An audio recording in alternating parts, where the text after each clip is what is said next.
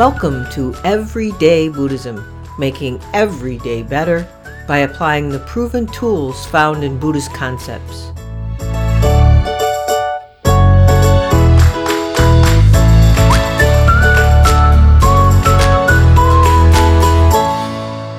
Welcome to episode 17 of Everyday Buddhism, making every day better. You know, I'm honored to introduce our podcast guests, Phakchok Rinpoche and Eric Solomon, who bring us the gift of their combined wisdom, compassion, and teaching excellence in a podcast episode that I know will become one of my all time favorites. Rinpoche and Eric are the authors of the just released book, Radically Happy A User's Guide to the Mind. Thank you to Shambhala Publications and Jess Townsend for reaching out with a reviewer's copy of the book and request to schedule a podcast. It was my good fortune to have the opportunity to discover this jewel of a book and have the pleasure of chatting with the warm and engaging authors. Phakchok Rinpoche is a teacher coming from a long line of meditation masters. His grandfather, Tulku Urgyen, who actually I just mentioned on a the previous episode about the different types of meditation. Anyway, his grandfather, Tulku Urgyen, was a meditation master in the Tibetan Kagyu and Nyingma lineages. He was renowned for his pointing out instructions of the mind. Tulku Urgyen's great grandfather, Chogyur Lingpa, became a 19th century Tibetan legend for revealing great wisdom teachings. Rinpoche received ordination from His Holiness the Dalai Lama and was educated in Buddhist philosophy and meditation, studying with some of the most accomplished masters of modern times. He completed his education in advanced Buddhist studies in India, receiving the Khenpo title. He currently travels across the globe teaching at Buddhist centers, universities, and monasteries. As you will see in our conversation, Rinpoche lives much like us, with a wife and children, and is familiar with the troubles of everyday life and surviving the great Nepalese earthquake of 2015, he has had more hardship and suffering than most. Yet, he teaches combining a profound wisdom with a fresh and humorous observation relevant to our fast paced, always on modern lives. Eric Solomon brings a career as a Silicon Valley technology entrepreneur to a serious study and practice in Tibetan meditation. He offers the thinking of a technologist combined with the depth of a seasoned meditation practitioner, resulting in a crystal clear teaching presentation that speaks to us in an everyday way. Eric is currently an invited speaker and teacher leading seminars and retreats in corporations, prisons, temples, and Buddhist centers across the U.S. and Europe. Thanks to the generosity of Rinpoche's and Eric's time and teaching, the conversation you are about to listen to is filled with more diamonds of wisdom and insight than I can count. So, on to the interview.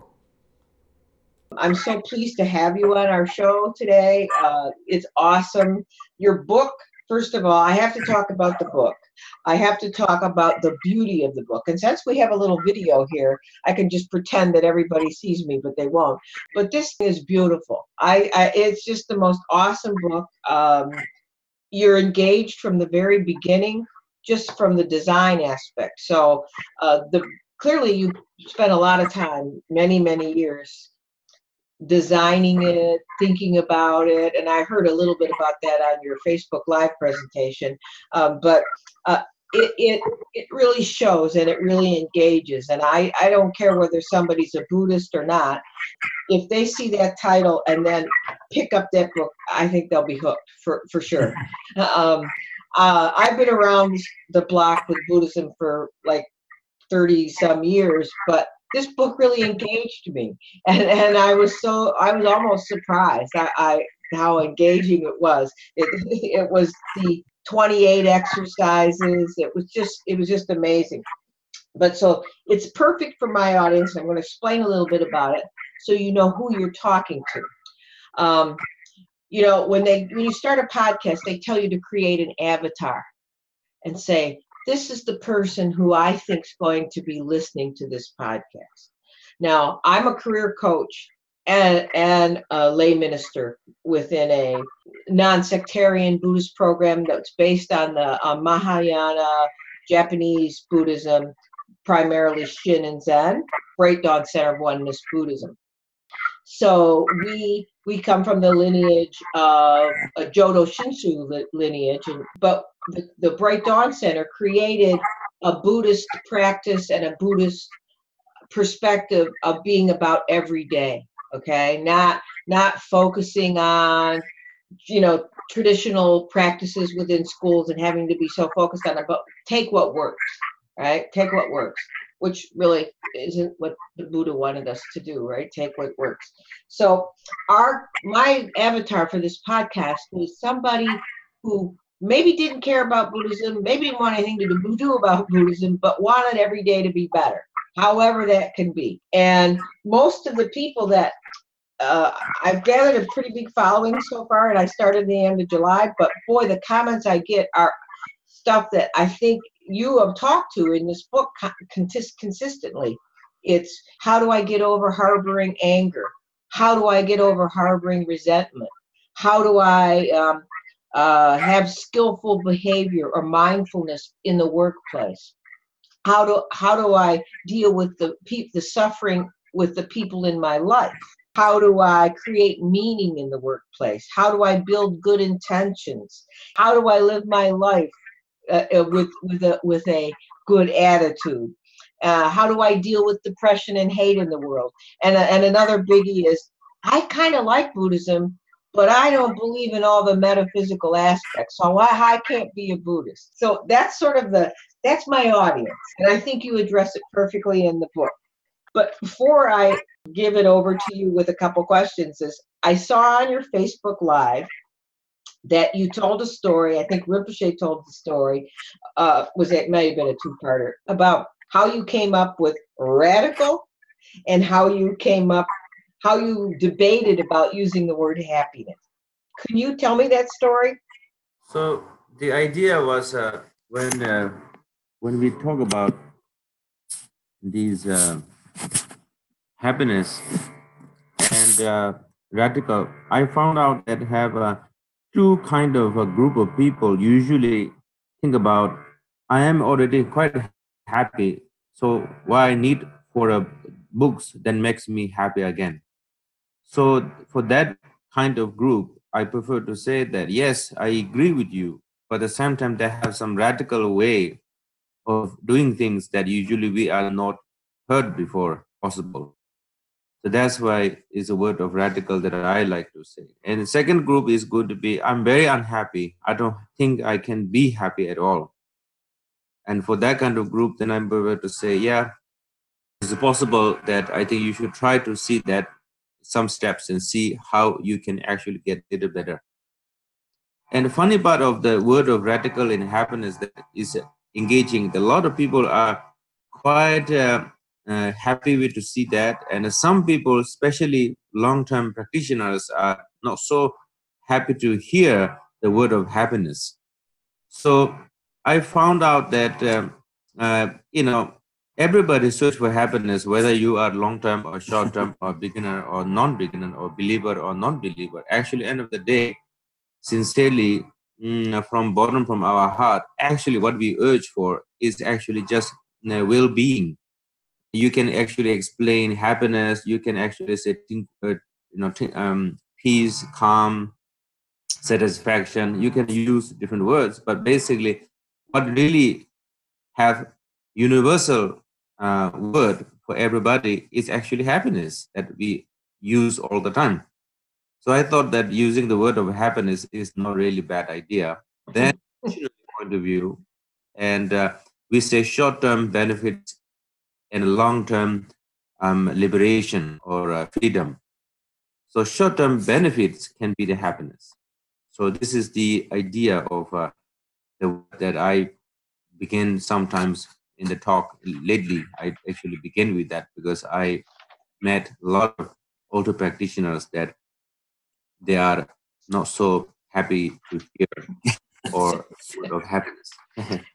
I think the thing for is that we really looked at how fast the world is moving these days and how so many people who are coming to our seminars programs were looking for a new narrative for their lives but where uh, buddhism traditionally starts you know four noble truths wasn't really meeting people at, at the exact place that they were of course the message does but what if we play with the language? What if we um, uh, keep the, the ultimate message the same, but really, how can we meet people exactly where they are? Everybody's trying to cope with this crazy, always on, wired world where there's this constant interruption. I mean, the social media is great, it allows us to communicate like never before.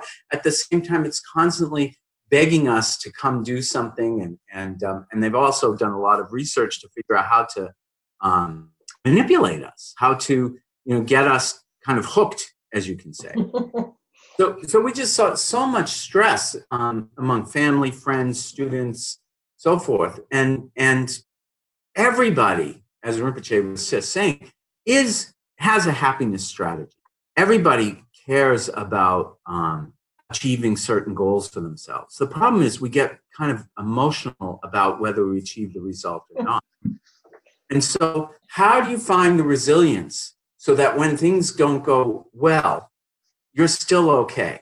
At the same time, how, when things do go well, can you really truly enjoy them? Because far too often, when in that perfect day, we're thinking, oh, too bad every day. It's, t- subtle undercurrent of dissatisfaction that comes.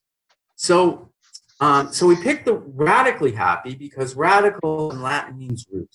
We feel that the root of happiness is somehow slipped through our fingers because we don't know where to place our attention. Or even if we do, we don't know how to do it. And then the other reason we say radical is because probably this way we go for happiness right now is a habit that perhaps doesn't always work.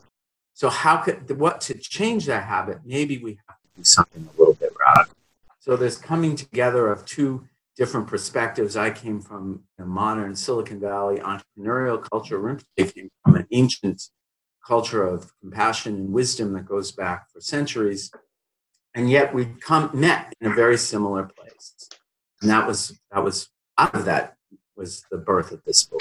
That that impressed me so much because to be I'll tell you the the the a little truth about it when I first saw the book introduction from your uh, publicity person, and it was radical happiness. You know, I thought I had a little judgment uh, going on in there, and I immediately said, What's this radical happiness business? I mean, oh, it, it's happiness, right? Or it's not happiness, but radical happiness. But you're, you're, I totally get it. You know, it's it's the root of happiness. It's sort of like the Heart Sutra, right? The heart of the Prajnaparamita. This is the heart of how to be happy. And what the other thing I love about it, and I think what speaks to my audience or speaks to my mission, whether my listeners want to hear it or not, um, my mission is mindfulness is awesome. And and and helping people to develop a habit of mindfulness in this crazy world that you were talking about always on everyday world is is one of the best things we can do but then again the concept and the mindfulness you know i'm sure you've heard the term mindfulness it's taken on a sort of a tone that they think it's like it's all about mindfulness but to me the beauty of buddhism is is what you're bringing out in this book. So when you say um, a user's guide to the mind, sure, it's a user's guide to the mind. It's a, a user's guide to, to life because you're three. And now this is kind of a kickoff to your introducing the the format of the book. Um, how you broke it down into mastering your mind, but also mastering your heart or interconnected happiness and cultivating dignity, which that was a word I had never heard thrown in something like this that really made me stop and think.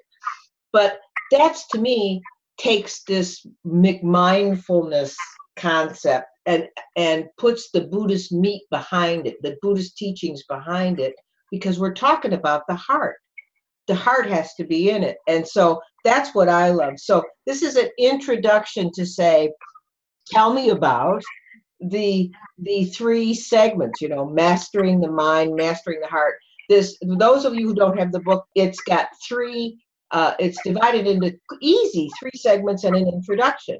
And it's like, okay, here's how to master your mind, here's how to master your heart, and here's how to master your dignity. And it has three basic steps under each one. And so it's really logical and it flows, I think, to the uh, Western mind. Okay, well, now I'll do this, now I'll do that. The third, the 28 exercise may overwhelm them, but I think they'll figure out how to work them in. So tell me about how that is and just explain it a little more to to our audience. Well, thank you for the question, Wendy. Um, first of all, I want to say that uh, we did look a lot at a bunch of different programs that were out there because we wanted to see really, you know, did we have something unique to say? And uh, I, I think both of us felt that if everyone in the world did mindfulness based stress reduction, for example, the world would definitely be a better place. At the same time, you're, if you're already putting this effort in to do a little bit of you know mindfulness practice every day, if you could understand a little bit beyond just circumstance, then the same effort could be actually make a much more profound uh, transformation in your life. So the, the thing is that right now we're constantly uh, evaluating. Um, I studied with Rinpoche's grandfather, who uh, was this, one of the most amazing human beings, if not the most amazing human being. And he said, the very basis of our discontentment is the constant evaluation of our quality of our experience. We're always like this little ticker tape at the bottom of our screen. that's always saying, well, I like that, I don't like that. And then we start thinking about it. And this actually brings us sometimes to great anxiety, a great, you know, but really t- turns us away from who we really are. So with when you're meditating to lower your stress, to feel better, all these are worthy goals and it will work, but you're still in this land of evaluating experience. So, how can you drop that? How can you interrupt that? And what's the benefit of that? And that's something we go into quite a bit in the book. So, we have, as you said, three steps basic happiness, mastering the mind, interconnected happiness, mastering the heart. Now, interconnected happiness traditionally you don't just teach meditation, for example. We don't use the word meditation as much. We call exercise. It's just like you exercise your body, you can exercise your mind. So normally we would we would talk to people about how you are in the world, how you relate to others, uncovering our natural warm-heartedness as part of the richness of human experience, along with as part of what's traditionally called meditation. And that's another thing that's often missing in many of the uh, secular programs. So this is this is this was really important to us to talk about is how we're interconnected with each other and the world and, and how that can also help us to find meaning and purpose in life. And then finally, radical happiness, where we bring these two together and yet by tasting. And we, from the very beginning of this book, you're going to taste something. You're going to experience something almost in the first pages. And gradually you have confidence in that. You'll know that experience for yourself, and it won't matter if someone else comes and says it's all, you know, BS. You'll, I, I tasted it. And out of that confidence, out of that knowing of how your mind functions and how sometimes you can actually own your own mind, how your heart functions and how you can own your own heart. Out of that confidence is the beginning of dignity. And that's the key to radical happiness. It's not that radically happy people don't experience sadness, loss, anger, the full uh, you know display of human experience. It's that it's about resilience. It's about always finding a way to be well or okay, even in the midst of tragic circumstances. So that's the the, the basic idea. And I, one last thing is, yes, there are 28 exercises, but each one is easy to do on its own so that you can try it. It's not too much, it'll fit into a busy life. And they slowly build on each one. And if you, you don't have to do them all, you can find a few that really work for you, and that will work too. I think the purpose of the book that I want to see is only very simple. I just want to, uh, I wish that anybody do some exercise from the book and they realize that they actually do not control or they don't have no, um, how you, I don't want to use the word control, but they have no much power on their own mind or emotions as what we actually, we all believe so that that doubt I want to rise from that, that book. And when you have that doubt, I think it is beginning of becoming wise person.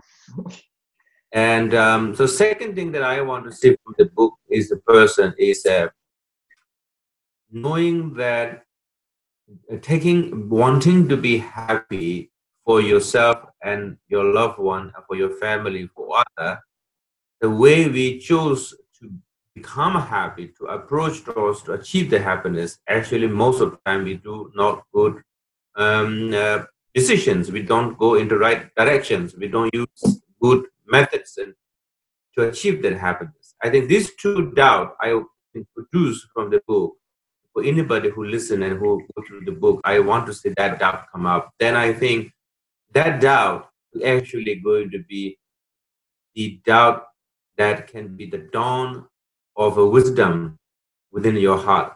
And that doubt would be the dawn of the wisdom. That is what I wish for. You oh. know, the doubt thing, I love that you're introducing the doubt because how many times do we run across and, you know, meditation by itself or a mindfulness practice by itself, people sometimes take it up and they can be long term pr- practitioners. And then they'll say, I've done this for 10 years and I don't think my life has changed at all. I don't feel any happier. I, you know, and uh, Rinpoche, I think you addressed this on that uh, Facebook Live, saying this. Though I, I forget exactly how you, I th- how you used the word. I think you said what was missing is reflection. I think you said, and and correct me if I'm wrong, but the reflection part is that doubt, the introduction of the doubt, um, meaning bringing your experience back and looking at it and saying, how am I using it? And I really think the key is the interconnected happiness of the interconnected happiness because meditation and mindfulness practice unless you're doing um, um, metta or tonglen or something is is is so individual, you know, and it's what about me? What am I getting from this? I'm not enlightened, right? So, um, so yeah, I love I love the doubt thing. I I, I think that's excellent. Would you like to address um, what they what a reader can take from each section? You know, as far as an individual or any way you want to address each section.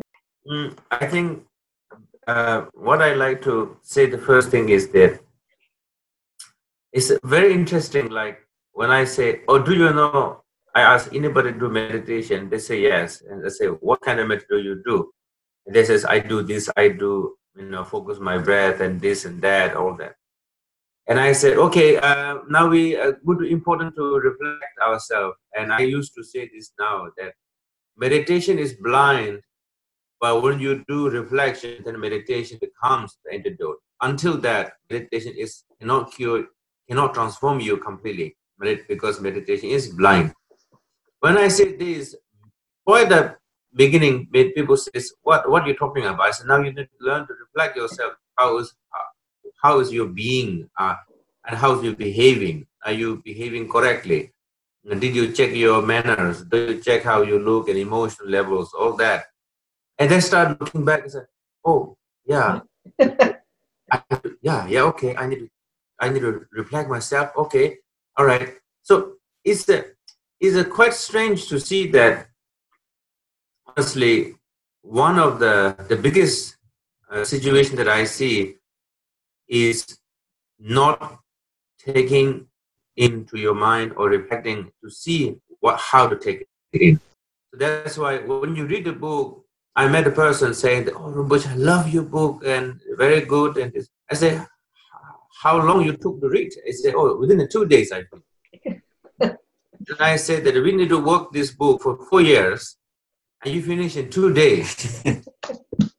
and and th- then I said, now I tell. Yesterday I met some people. I said, I said, they said to me, Rinpoche, uh, how I'm going to, uh, what kind of things I'm going to get from the book. I say, yeah, whatever you want to get doesn't matter, but please read slowly.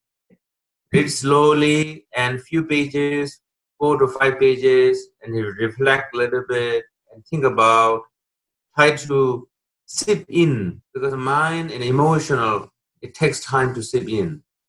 That's why the wisdom grows the pace of experience. The knowledge grows when you know things, when you understand things.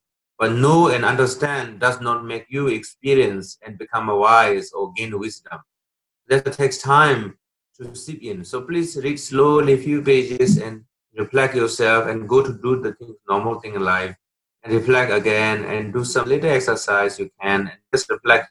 Then I said, I guarantee you, you're going to get something from that book. But you read like within a two days, like in coffee shop and do the commuting time or before go to bed. Honestly, how much you going to sip into it, I'm not sure about it. So, so, so the book has, as you said, three sections. First is basic happiness.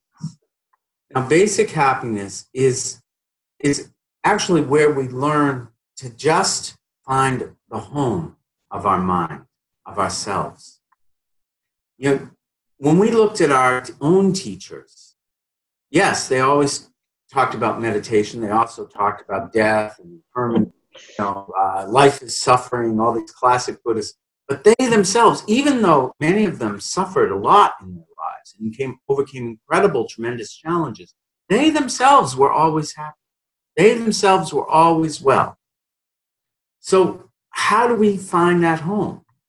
Rinpoche tells a story that's a classic example that he received from his teacher when he was when he was young. Don't be like a dog, be like a lion. When you throw a stone at a dog, the dog will chase the stone. And isn't that how we are with thoughts and emotions?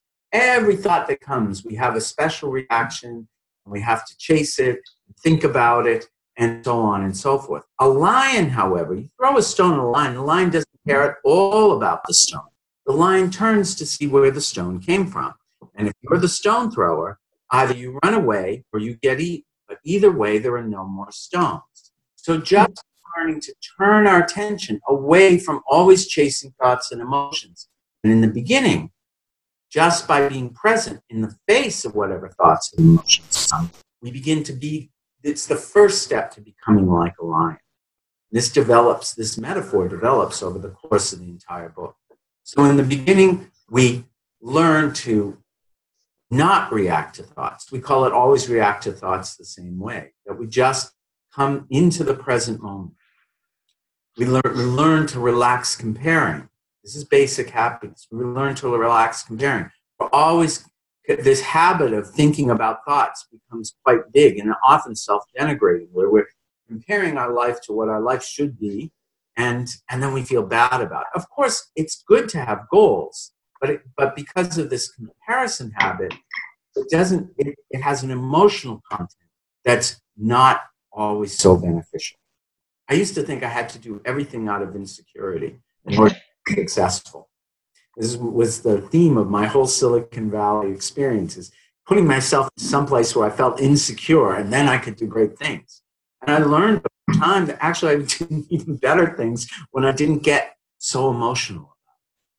So this is so this is this is what we mean by relax the comparing. It's not eliminate all comparing, but just relax. And finally be present. Because in this crazy, always on world, we aren't going to um, be able to spend all our time in our room practicing, exercising our mind. We, but we can use all of experience as a reminder to come back into the present moment. So we give you step by step way to do that. And then we have at the end of each section a daily plan, which part of it is exercising through different uh, practices we give, but then also reflecting. to see how it's working. Because if you don't, if you don't reflect, if you don't think of the logic, the why, and if you know, and how you're doing it relative to the why, it's much harder to make a lot of progress. So that's basic. Interconnected happiness is where we contemplate the interconnected nature of reality. The fact that what you do affects me, what I do affects you, what we all do affects the planet, what happens in our environment affects us. It's common sense. And yet we see that there's this huge disease sweeping across cities, all over modern cities, Asia, US, wherever, where people are feeling lonely like never before. Because we're always cutting ourselves off from this fundamental expression of reality, is interconnected. So first we need to understand it, and then we need to, to begin to look and see, are we living in harmony with it? You know, you see all these experiments now. One, one that I'll just tell quickly is uh, people um, were asked to evaluate in this one study bills that might come up before Congress. And people were all over the map and they gave all kinds of interesting responses until you told them whether it was Democrat proposal. and then immediately, based on whether they were Democrat or Republican, they loved it or hated it. right. Making our own decisions, but actually, we're just continually a product of all our habits and our culture and the way we were raised. And so, by contemplating interconnectedness and seeing, becoming more and more aware of what, how we're responding to the world, we can begin to um, see ourselves, the world around us, uh, authentic and be free from all our conditioning, which brings us to relax the judging, where 100 milliseconds after I meet you, I've uh, made a whole bunch of ide- have a whole bunch of ideas about you, and they're very, very hard to change, even when they're wrong. All right. In Silicon Valley, I would see the best technologists. When the, when new data came in, it didn't matter what they thought before; they could just let it go and adopt a new position. And and yet, science is telling us we're very, very. It's very, very difficult for most of us to do that. So by bringing by constantly uncovering something we already possess, which is our natural warm heart. That already's there. It's just covered over. So by again and again through exercises, uncovering that warm heart, we can begin to relax the judgment. And be attentive, we bring this warm heart into every situation, every interaction, and that strengthens it, deepens it further. And what happens? Well, we find meaning and purpose in life. Right. Right. You know, those exercises, I was, I really are very good. The mini exercises, I think, well, if the one really caught my eye, um, what was the, oh, the warm hearted mini break. The, I, I love the warm hearted mini break. I'm starting to adopt that daily since reading your book because I well, I was doing warm, um, not warm hearted, I was doing mini breaks but the introduction of the warm-hearted mini breaks softened my responses to everyone and softened my judgment. Um, so I just had to say I love those exercises. So so continue on in your journey. Hmm. I think the uh, external world and the internal world is a little bit different dynamic. External world, I'm talking about careers, life, insurance, house, um, security in um, things in life, we need to have some kind of uh, comparison or some kind of uh, judgments or some kind of clinging. Without that, we're not going to be approached towards that and to succeed to achieve it. But when you use that similar pattern or habit or the tools within the internally, then you actually creating your own um, beginning of your failure. Now you use uh, uh, internally such as mm, uh, judgment, internally comparison, and internally attachment actually that produce failure in spirituality or meditatively or emotionally or love or life, happiness and everything. So now the idea is how you're going to manage that. How we're going to use enough for um, comparison, healthy comparison, healthy judgment, and healthy clinging for external world for living and not using that same tool in internally within to the Taurus mind, then I think the exercise and uh, having a reflecting, knowing, and practicing different exercise can only way to achieve how much you need to apply all these tools and without uh, failure. This is what I want to say. I have so many people come to me when they start learning to meditate or be mindful or start any practices, even a meta practice. Um, they they'll say, um, you know, they all there's somehow when you start introducing Buddhist concepts, even if you don't introduce them with Buddhist terms, right? They yeah. start thinking that there's a goal of enlightenment or something, right? And they and then they wake up every morning and there's still the same old schmuck, right? And they and they so they keep coming back to you and asking you, I must be failing, I'm failing, I'm failing, I'm failing. Um, and you know that is that is hard, one of the hardest things to overcome. I think as someone who's helping someone through this practice, that you speak to that, I think is, is so important because you have that reflection thing that you mentioned earlier is very important. You can keep coming back to that. Is like it's it's a circle inside, not a circle outside. It's a circle inside. How am I doing in my responses to the world? How am I do? What am I? How did my thoughts just go today? What what did I? You know, we have a practice in um, Japanese Buddhism. Uh, it's a it's it's based on a I think a Morita psychology called Naikan. It's a gratitude practice. I don't know if you're aware of it, but it's it's it's a it's a it's a really focused reflection on you know how did I help people today? How did I hurt people today? How did and you bring you bring that into your life, and that's what you're I think what you're saying a little bit is, is, that's how you measure your success is by without being judgmental on yourself because a lot of uh, I think uh, Western people are pretty critical of themselves. So I think that's that's an important. They're sort of walking that fine line, right? Mm-hmm. I think that um, very traditional. This is very very traditional. Yes. I think the thing is that um, one of the themes that comes up early in the book is about celebration, because what we see, like uh, person from an ancient culture will go, gosh, after countless lifetimes of harming others, today I had a moment where I thought of someone else. How I had one today, I can tomorrow. And whereas a modern person inevitably goes, oh, isn't it terrible? I just, no matter what I do, I can only have like a brief moment where I'm thinking of someone other than myself. And so you have to appreciate the fact you are making, even though you may think it's a small step, it's a step. How wonderful it is. And to by seeing how wonderful it is, and that you made one, certainly you could make two. This this person wrote me the other day because there's this exercise called creating space in the book. I think you must have read where they they said, well, I can only create space for about three seconds, and then I contracted. Well, of course, right? That's normal. So I, so I wrote back and said, isn't that great? Three seconds. Then you can do another three, right? And they wrote back and they said, oh, yeah.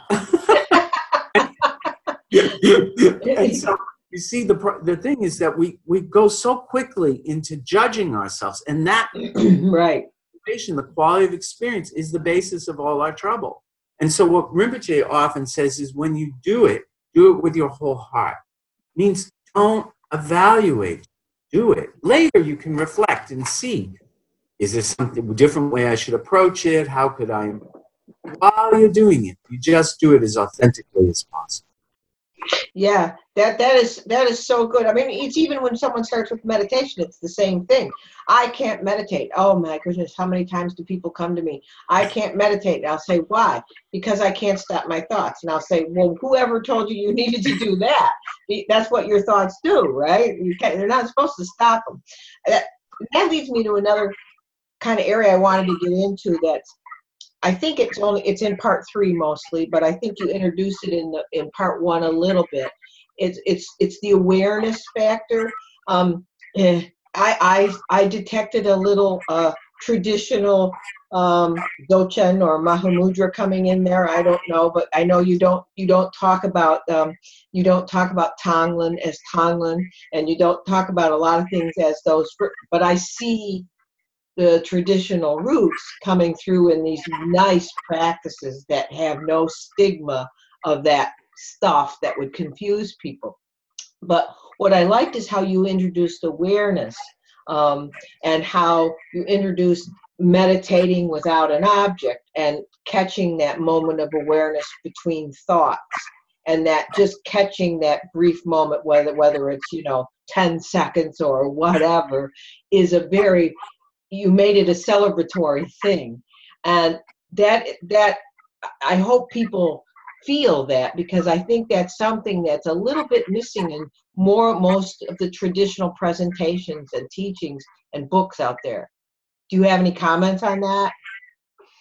Well first like, i mean um, of course everything has the whole book has the flavor of what we received from our teachers. Right and it's important to say that. But we did play with language a little bit and um, play with how to present it to make it accessible for this, for the, as I've said, for modern life.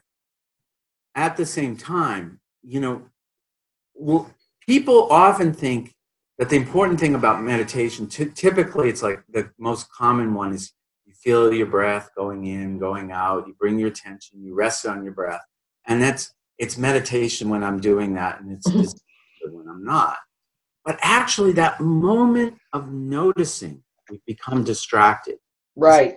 The most interesting and special, magical moment of the whole experience.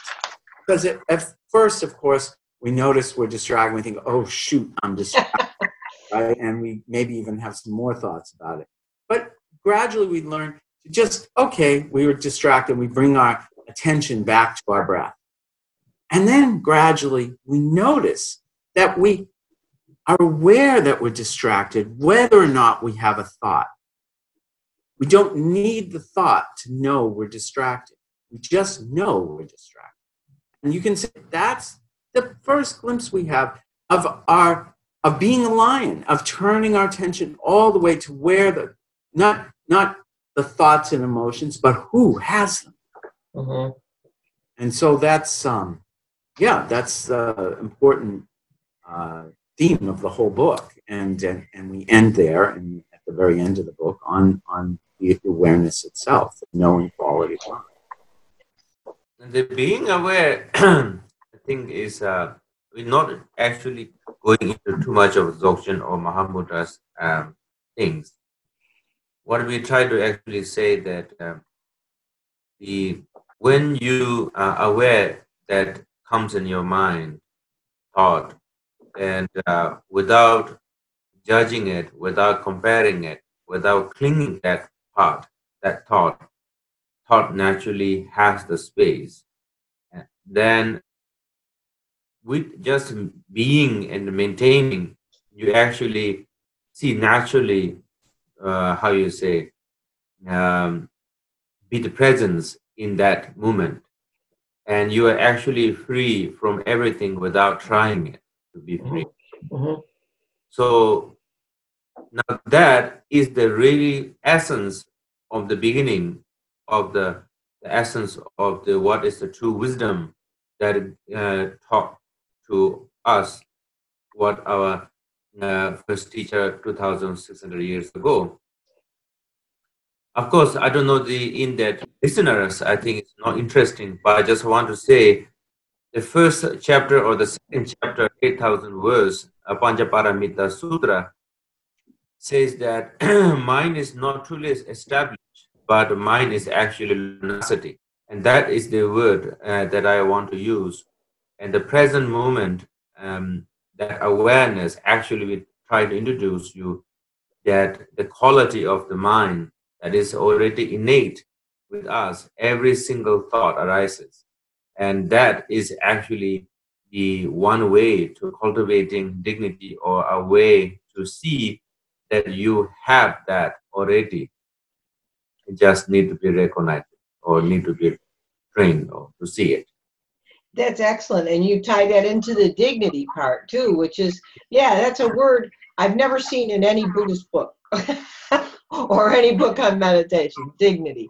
And it's great because I was taught by my teachers that there, there's that sense of confidence that you have to have. Yes. It's it, uh, that that's very it's so important to have that confidence because that confidence is like the antidote to all that judging and Yes. clinging and right and and but i've never seen a meditation book a beginning buddhism book ever introduce that neat concept of dignity that when you when you take teachings with teachers especially i think from the tibetan tradition more than other traditions that's that's a very strong um, strong teaching you get. Uh, and sometimes it's just a feeling i think that i don't know. I, I i always perceived it as a feeling that i got from the teacher that feeling of confidence um, uh, that they sort of and I don't mean it magically, mystically, but there was a feeling of confidence that they imbued in you by yeah, yes, if you, if you practice this one practice, you're practicing all practices, and if it feels good, you're doing, you know, it's it's all right, it's okay. Whereas I think our Western mind is constantly saying, "I'm doing it wrong, I'm doing it wrong, I'm doing it wrong, I'm doing it wrong," right? So so that's I just loved that, and I think your practices. Um, uh, I hope everybody gets that when they they, they try the practices because I think they will if they like you said if they even do a practice you'll get something from it from the minute you do it especially that creating space which before we finish today I, I don't want to forget that you you do have that as a guided meditation on your website or someplace right If you go to either SoundCloud and look up Radically Happy or Uh-huh. radicallyhappy.org and look at uh, there's a blog post on creating space okay guided meditation you can just sit relax and just listen and, and i'll lead you through the entire practice That's great because um, I'll pro- I will probably post all these links on my uh, podcast website. So in addition to the link to the book, of course, that goes without saying. But um, I will post those links because I think that that there's some people are still into that guided meditation. They need that to start. Um, so I think that's very good. we found that when we actually lead creating space exercise that almost the entire room it's so magical to it's fun to watch because everybody comes in and they're all stiff and it's all going on this book tour and people coming from work so Right. all that day with them and we do creating space sometimes at the very beginning and you can see at the end of just three or four minutes everybody's body language is different so i think if people are having trouble from the book if they um, they go to our website or to the SoundCloud channel, then they'll find something, and uh, I'm pretty sure they'll taste this feeling of spaciousness the very first time. Yeah, I think there is a difference to it, but then reading words and then trying to hear them back to yourself and trying, and again, I think it again, it comes back to this grasping of, I'm not doing it right, I'm not doing it right, of course, I'm not doing it right. So then the other thing I wanted to talk about is um, quickly, uh, you know, some, some of your, you just have so much in this. This could be a textbook. I, um, is it going to be a textbook of some sort for some place? Um, well, we've, we've been exploring with a few professors and educators um, how to do that. We have a few uh, people that are interested in working with us that way. But It's kind of early to say. Uh, it's our hope. We wrote we wrote the book partly with that in mind. Yeah, it feels it. I mean, from the minute I opened it up, it felt like a textbook. And then now I'm using it in my daily practice and referring to it as a textbook. And I keep thinking, well, it, this could, if this could be kind of altered, it could be a great textbook for students and children, you know, because there some of these practices are e- would be easy for children to engage in. I believe, you know. Um, so I mean, I'm not, I know I'm not telling you anything you don't know, but I just wanted to share that observation that it's text-like. Yeah, I like user guide because are kind of dry. yeah, I think that one thing I can say about this book is it's not dry. No, it's not dry. Just the look of it. It's just so cheerful and joyous by the the the, the gar- graphics and the art within it. Um, now the daily plans. And one question I had, I'm kind, I'm thinking about how my listeners would deal with these daily plans. Um, and I know you talk about them that you could pick one, you know, and use that, and then move to another. Um, but if you have, okay, you have daily plans for the radical happiness, you have daily plans for mastering the mind, you have daily plans for the uh, uh, heart and mastering dignity, and then I think at the end you have the like a a combination one. Is that do you? I'm not sure. Do you? Well, you can say that the daily plan for radically is the combination, bringing everything together. How would you recommend? Um, the one thing I could hear people saying, because in listening to my listeners, is I don't know where to start because they're trying to do too much, like Rinpoche was talking about. They're trying to just read the whole book, and if I don't get it in a heartbeat, I'm going to. Should they stick with? uh, Um, should they stick with mastering the mind for for a very long time, like three months, or should they? Should they? Do you know what I'm saying? This is these are the kind of questions people ask you. I understand. I think everybody's different, and the way we wrote the book, a little bit you could skip around if, if you want. I think it's good to read the first part before the three kinds of happiness, just to get basic logic. And then I think that, you know, my advice is always start a little bit small. Don't try to, you know, we always get something new, we get excited, and it's we we we try to do so much and then slowly slowly we instead of building success we, we say i'm going to do this and then it's 35 and then it's 30 and it's 15 and then it's you know almost none so instead we talk about how to build up gradually how to just do what you can do and then add to it so even starting with two or three minutes a day but doing it every day is better than doing you know 40 minutes when you have time and never doing it the rest of time. So i, I think that, that people should just play with the book and see how it works for them. But eh, of course for most people they probably find it helpful to start with uh, basic happiness and then and then interconnected happiness. But i could see some people might go the other way Well, I think it would be I think it would be beneficial if they got a taste of all of it, even though the introduction gives all of it. I because because to me the uh, the second part, the mastering the heart and interconnected happiness, is so strong and so important and so somewhat missing in the typical teachings right now.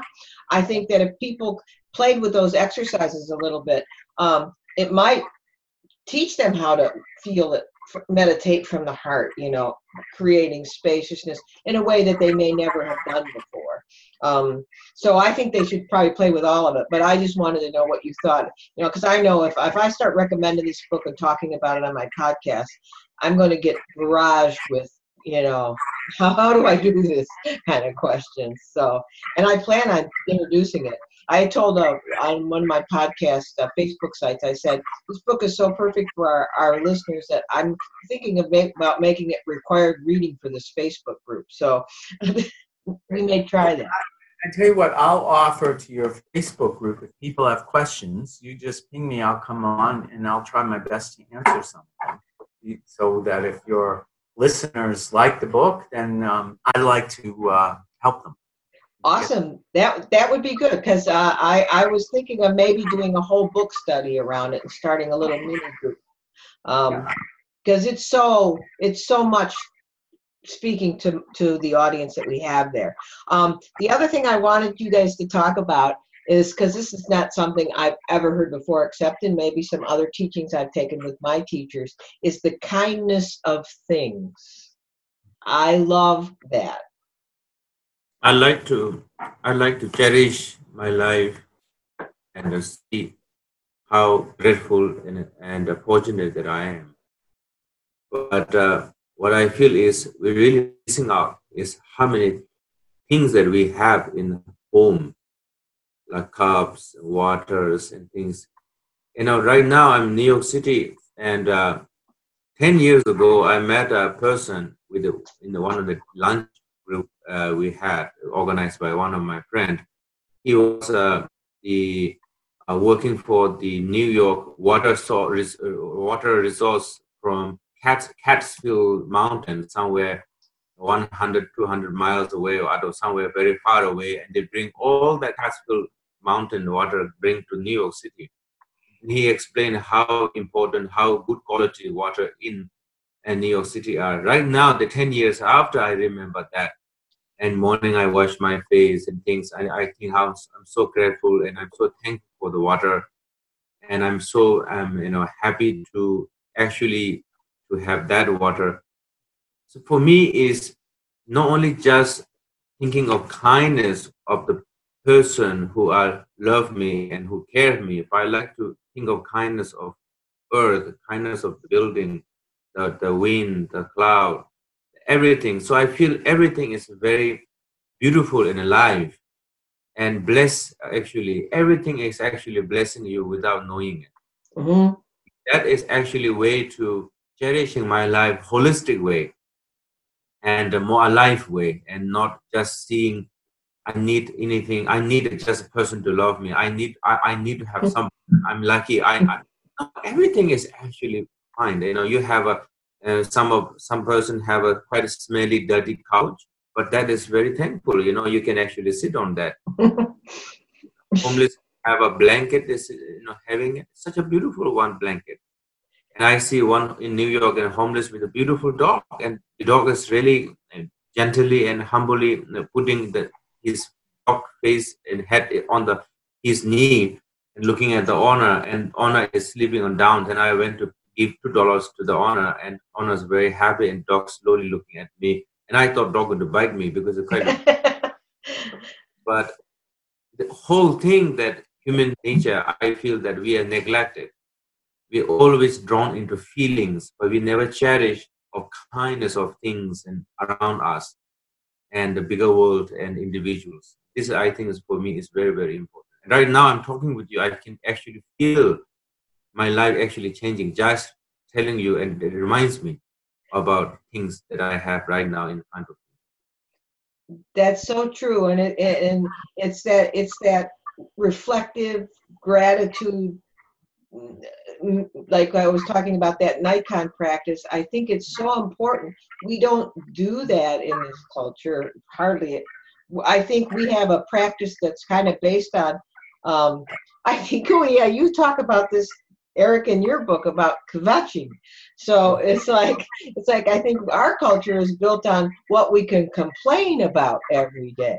Well, that the heat isn't working right, right, and why do we keep losing power when there's a windstorm, and why does this happen? Why does that happen? Instead of like like Rinpoche, like you say, you know, in the book, I think you say, you know, the kindness of the flower, the kindness, you know, it's all around us, but and you can feel it if you take a little time. Yes. Yeah, and just let it sink in. Yes. I mean, we've all suffered trauma, some people much more than others. But one way to begin to heal ourselves is to see how much we are product of love. Even no matter how bad our childhood was, somehow, first, we were born. yes people that came before us, how that how they had to be caring for them in order for you know through our ancestors for us to even be born. Then we made it to adulthood, no matter what we went. Through.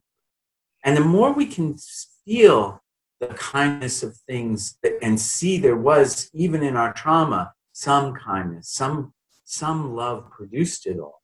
The better we'll be able to heal ourselves to become uh, wholly integrated in, in with ourselves, but also with the rest of our phenomenological universe.